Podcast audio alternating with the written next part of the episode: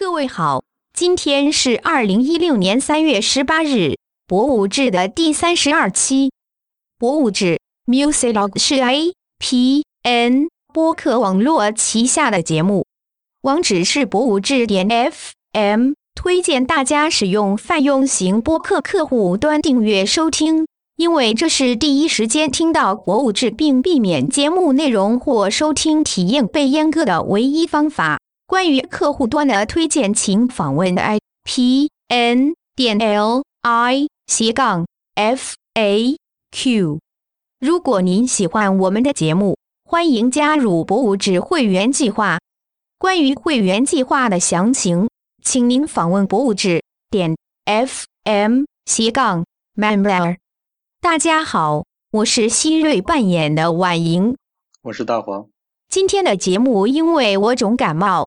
声音过于惊悚（括号其实还挺性感的，但是还是算了）（括号完）就让伟点人工智能代劳了。鉴于这个方法实在是过于鬼畜，我们这一期显然会比较简短，主要是做做听众反馈，还有跟大家交代一下我回国的事情。我我怎么判断现在跟我讲话的是你呢？那么大黄，我们从哪一篇反馈开始念呢？你这样说我就更没法判断。好好，我们从一个可以叫做 Livia 是不是？但是要我的念出来吗？我们先吐槽上一次节目播出之后收到了各种鬼畜反馈的事情吧。你先说一下上一期是哪一期？我好想笑。我们在上一期第三十期。嗯，给我一杯酒，我要压压惊。那一篇，呃，那那一天的节目播出之后，就陆续收到了纷至沓来的如雪片一般的各种听众，各各位听众发来的关于他们以前看展览经历的一些非常惊悚的展品的一些恐怖的经历和和夹杂的一些他们从小到大受到的一些。恐怖的、恐怖的童年阴影的影响的这种反馈，是的，说明这个问题大家都是感同身受的。本来我和婉莹商量说，要不我们就找一期单独把这些所有的反馈 给大家念一遍，因为真是真是太太多了，然后各种类型的，还挺有意思的。不行，太惊悚了。我我我就还是一直挺想 笑的。不要笑，要严肃，你就挑着念吧。嗯，这些反这些惊悚的内容，我们呃或者找一期再单独说。但是有一篇听众反馈，这位听众我就念他名字了，他名字叫 Livia。他前面也是讲了一串的各种各样的惊悚小故事，然后他最后提到了这样一件事情，呃，他是这样写的：最后节目里没有提到的。但我还蛮害怕的一种布展类型，黑屋子。大多时候，全黑的屋子是为了播放视频，只要视频播放的内容正常，然后不要只有我一个人进去，我都能接受。但是最近，在上海二十一世纪民生美术馆，我参观到一个巨大的黑房间，这是这间美术馆最大的一个空间，我感觉像一个室内篮球场那样大，也非常的高。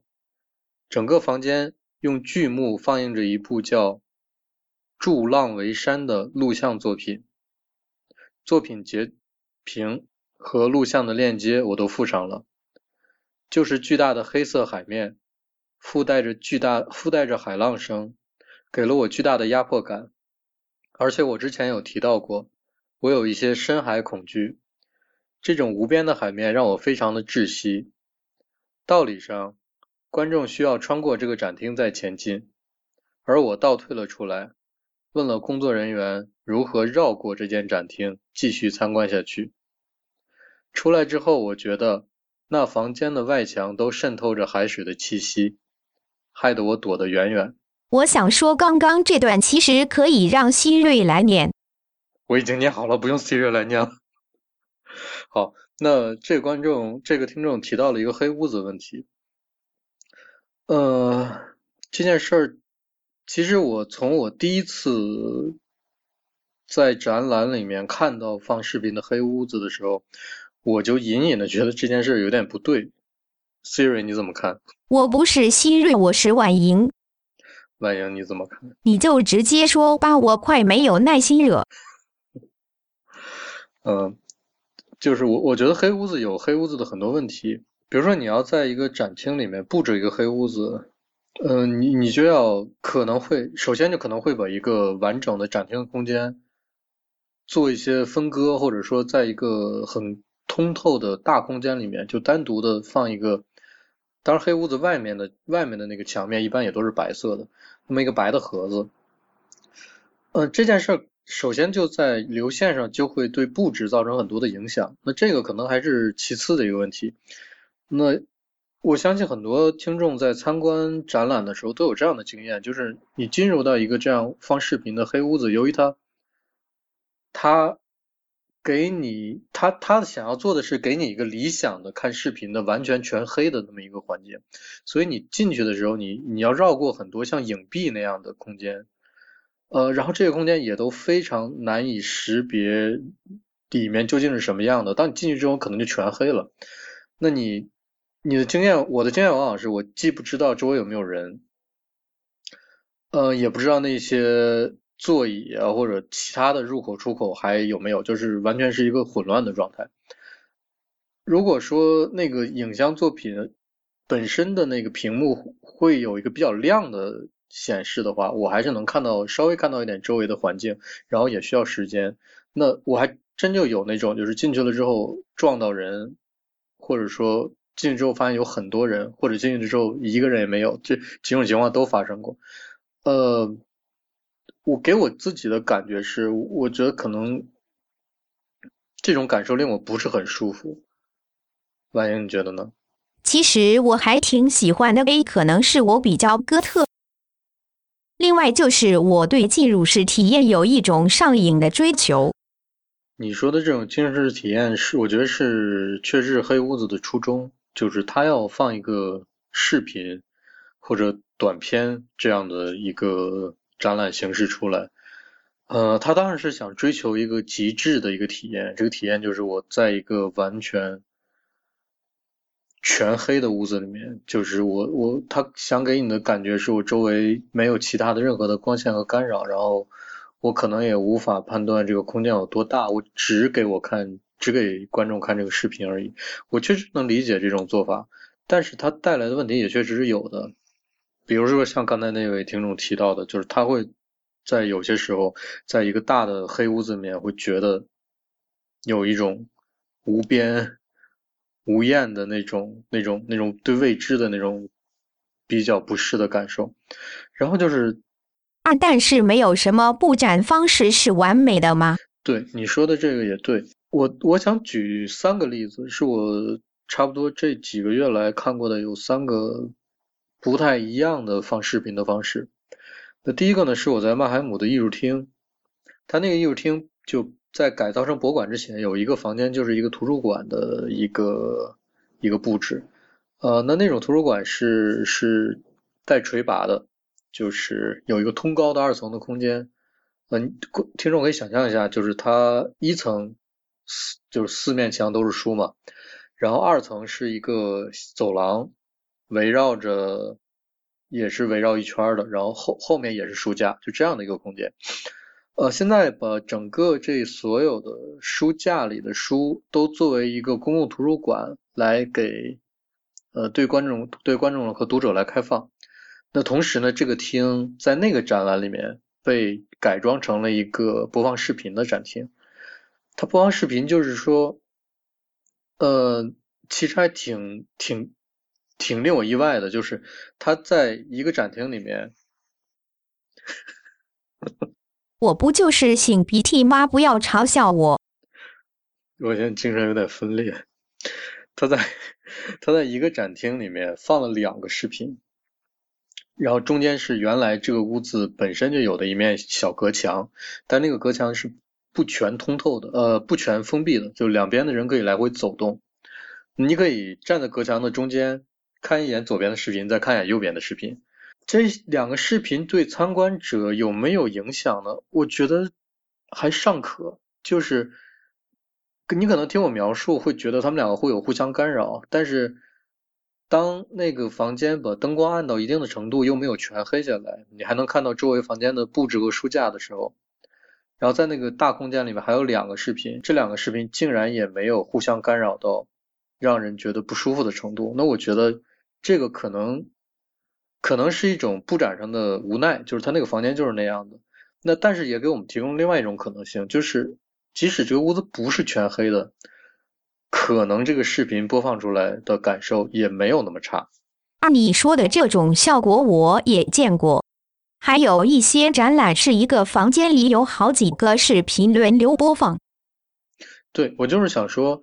呃，一开始大家想的这种在一个黑屋子里放视频的这种非常纯粹的方式，确实确实是一个听起来是个很完美的播放方式，但是是不是真的有必要做到做到那么纯粹，以至于产生了其他的问题？这个可能是呃不做博物馆的这些人需要思考的一个问题。然后我举第二个例子，就是法兰克福的德国电影博物馆，它在有一个展厅里面。常年就放着一个三面的幕布银幕，这三面是呃正对着你一面，然后左右两边各有一面。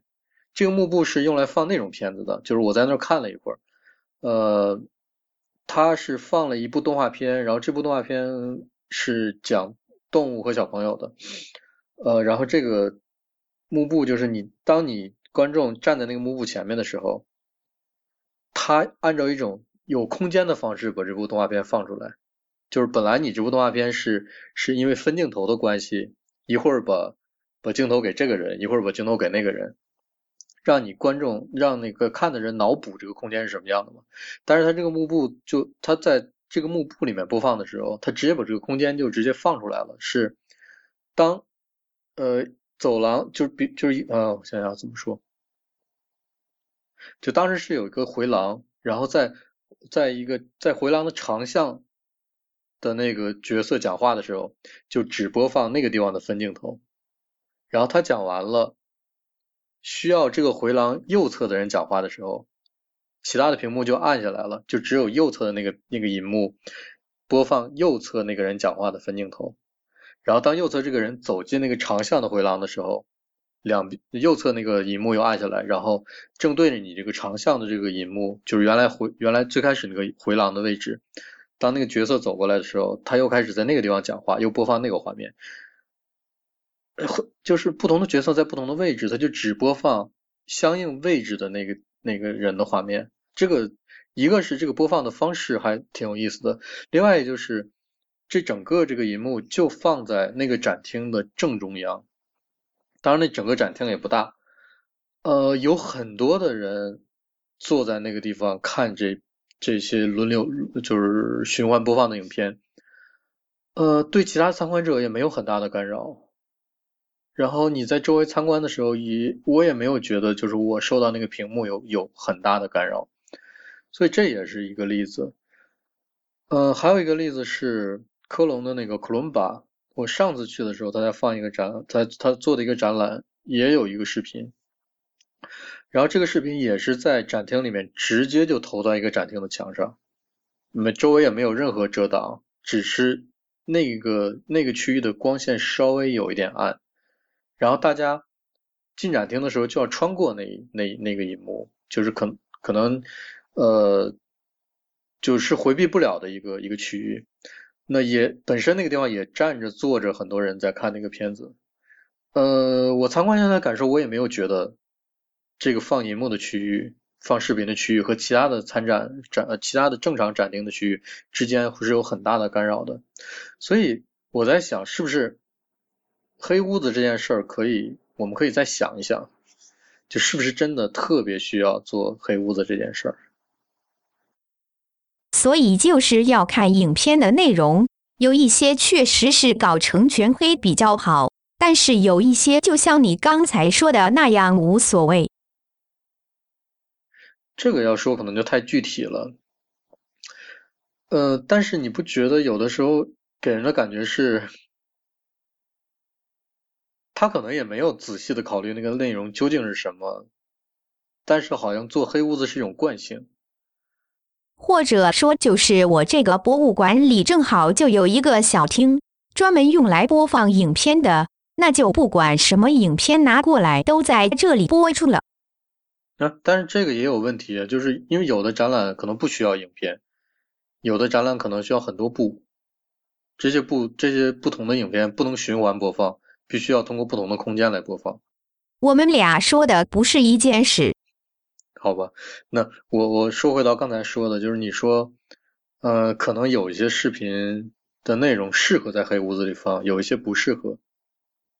嗯，但是我刚才举的这三个例子呢，我觉得可能都是在展厅布置上就不适合把在那个那个展览空间里做成黑屋子。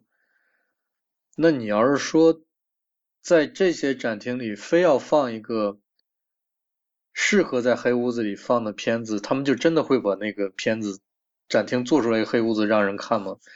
我觉得可能也不会，所以这这这个问题，就是我从最开始觉得黑屋子是有一点问题的，但是我又接二连三的看到各种各样的黑屋子，好像好像有点那种感觉，就是我我不用黑屋子，我这个视频放出来就有点不对的那种感觉。但是最近我连续看到的这几个例子给我的感受就是，可能不用黑屋子也蛮好的，也没有什么太大的问题。我已经听不懂了。我觉得从开始录音到现在，我发烧是越烧越高的。黑屋子就到此为止罢了，点儿兴奋的。那我们我们聊小艾老师的通讯吧。小艾老师已经开始写会员通讯了。啪啪啪啪啪啪啪啪。婉莹，你觉得小艾老师以后所有的通讯都会这么重口味吗？她是个内心无比纯良的哥特少女，但是纯良是一回事，重口味是一回事。我觉得未来小艾老师的通讯只能越来越重口吧。你究竟有没有 看看看完整小艾老师的通讯内容？你是不是所有的图片都没有看，没有点开？我没有完整看啊，我连文字都没有看完。我这么超级玻璃心。啊，如果如果听众朋友们对小艾老师的会员通讯感兴趣的话。我觉我觉得新会员这周入会，婉莹也会把这篇会员通讯发给你。很意外的，我们到目前为止还没有收到什么抗议邮件。啊，还真是。对，这个还挺意外的。或者报复性退会。对，竟然没有人报复性退会，我也觉得挺吃惊。说明大家的惊吓阈值都远远比我高。嗯，我觉得可能大家的口味都还蛮重的。把你的猫还在你身边吗？猫踩死我了！我现在坐在沙发上，电脑在膝盖上，猫窝在我的胃部。还好这一期我完全不用说话，不然路易鬼的话就能听到我不时被它踩的叫一声。我在想跟霍金聊天是不是这样的一种感觉？霍金应该比我快很多吧。总之，小艾老师终于开始写通讯了，真是可喜可贺。另外，跟大家透露一下，小爱老师的研究领域其实是 SM。你这样趁小爱老师不在的时候 这样说，小爱老师真的好吗？有什么不好？你认识别人对 SM 文化很有研究的吗？我这完全就是对女神的表白。好吧，小爱老师也是我认识的所有人里对 SM 文化研究最深刻的一个。好了，下一个话题。好，下一个话题是婉莹家的猫已经有了艺名了。妈的，我们这一期就没有正经事儿是吗？我我觉得我我无法跟我无法跟 这样一个声音聊什么正经的事情。哎，总之这个猫哎，它的真名其实不是叫猎户座的。反正上次我们在节目里聊到这个猫是不是叫猎户座之后，本来我们就就随便聊聊的事情。后来婉莹在社交网络上发了几张这个猫的照片，下面就不同的人留言，都都叫这个猫叫猎户座，以至于现在这个猫真的有真的叫猎户座了，是不是？这是我朋友的猫，我帮他照顾两个月猫而已，过了两个月还要还回去的。你还回去的时候，你就跟他说这个猫子改名了就可以了。呵呵哒。反正你说一下你你要回国的事情吧。给你一段内心独白的时间。按我们这么吭哧瘪肚的录这一期，其实主要是为了跟大家交代我要回国了，所以接下来两个月的节目上线时间会很不稳定。主要原因就是 GFW，不过会员通讯我们还是会尽量保持稳定的。你要回国两个月那么久啊？我好像已经很长时间没有回国那么久过了。这是我来加拿大两年多第一次回去啊，而且要去很多地方、很多博物馆。到时候也欢迎我们的听众来找我面基，甚至收容我。面基的条件当然就是仅限会员啦！哈哈哈哈，简直就是赤裸裸的卖身。我现在有点 有点分不清是收容你还是收容 Siri。当然是收容老娘跟希瑞木有关系。嗯，说到会员通讯。我们这周晚些时候会发一篇免费的会员通讯出来。啊，这个免费的原因还挺好的，你跟大家解释一下。就是我前几天去斯图加特的时候，呃，我想去拍斯图加特的魏森霍夫博物馆。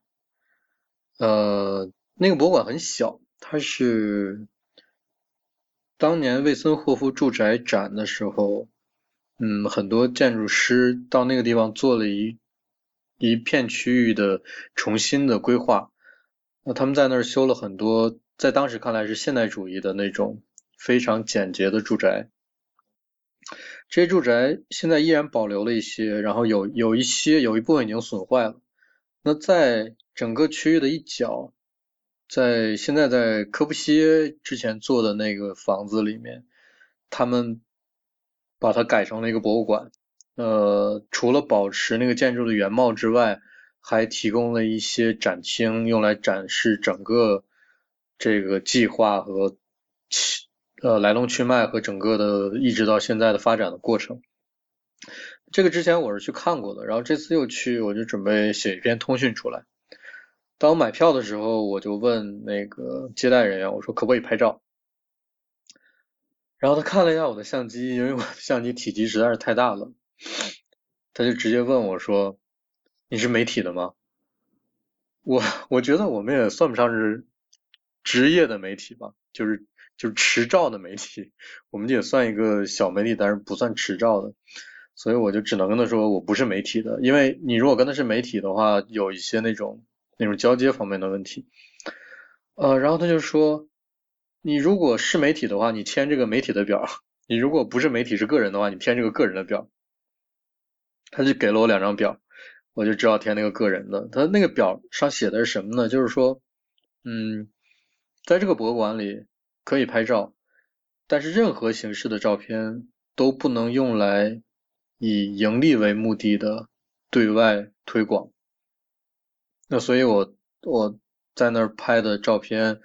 然后我的参观的感受，完成的这篇通讯呢，我们就准备把它免费的放出来，那这样就不违反我和博物馆签的那个一纸协议的内容了。呃，然后那个协议也很有意思，就是正常的话，你你你要是签一个签一个东西，你签好了之后，不是应该复印一下，然后一人一人一人留一份嘛，就是我留一份复印的，他留他留一份原件这样的。他不是，他是让你签两张一模一样的。然后所有的都签好了之后，他要对一遍，两边的内容完全都一致，然后签名也一致，然后给我一张，他留一张。我觉得这个过程还蛮有意思的。没有我控制你，你说话好啰嗦呀！你一会儿给我好好的剪一剪就好了。拒绝。你你知道？你知道问题不是我说啊啰嗦，就是我我不知道应该在哪儿停顿，因为给我给我捧哏的这个人，他的反应实在是太奇怪。这篇通讯呢，我们会在照正常方式通过邮件给各位会员发送的同时发布在知乎专栏上，欢迎大家去看。我们的知乎专栏的地址是专栏点知乎点 com 斜杠博物志。